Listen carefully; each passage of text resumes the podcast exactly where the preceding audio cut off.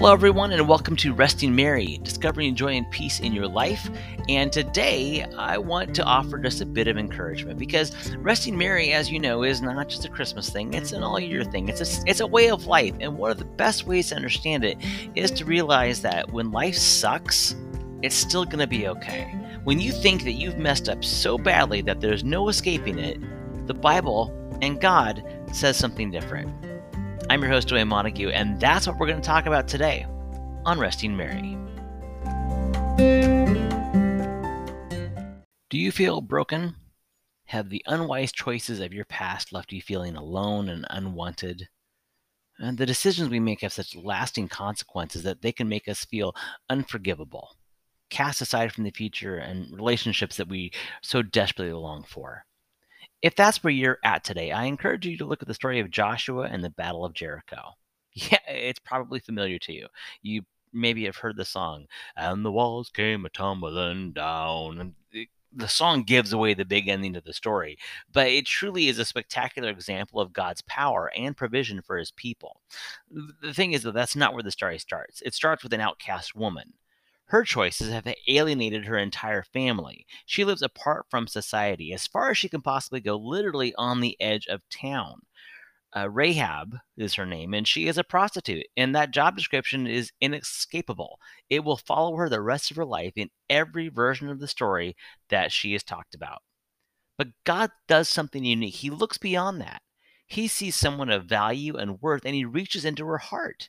She hears the stories about his power and wonders, and it, and it shakes her to the core. In a bold statement that she gives in the book of Joshua, she rejects the gods of her city and culture and declares that he is the only God in heaven and earth. And because of this newfound faith, amazing things happen for her. She saves Joshua's spies from death, which helps lead uh, to victory at Jericho, reunites with and saves her family. She marries an Israelite. Uh, most historians uh, likely believe it was one of the very spies that she saved. She has a son named Boaz, who has a grandson named David. You may have heard about him. He killed a giant and became a king. And she, Rahab, the prostitute, becomes the great, great, great, great, mm, give or take a few more, grandmother of Jesus and is one of the few women called out by the apostles as a great example of faith to the early church. So, the next time you think your past choices will keep you on the outskirts, uh, when you feel like your sins are unforgivable, that the choices you've made will haunt you the rest of your life, please, please remember Rahab. She may have had a horrible past filled with bad decisions, sin, and brokenness, but her faith was rewarded beyond her wildest dreams.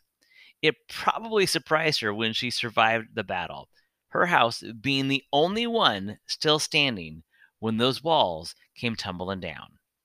But surprising people with undeserved grace is what God is truly in the business of doing.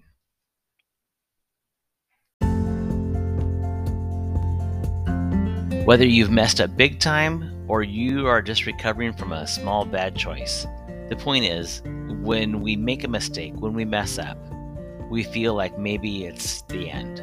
And then we lose the joy, we lose the peace, we lose the, lose the happiness that God has created us to have. We can't rest merry. So, if you want to find that way today, that way to uh, get that joy, that peace, that happiness back, then the best way is to remember it's not the end. Your story is still being written. And God is in the business of, um, well, taking care of our mistakes and making something special out of them. Ask me, ask many people you know, or when we get to heaven, ask Rahab. She'll tell you. Thanks for being with us today on Resting Merry. We'll see you next time.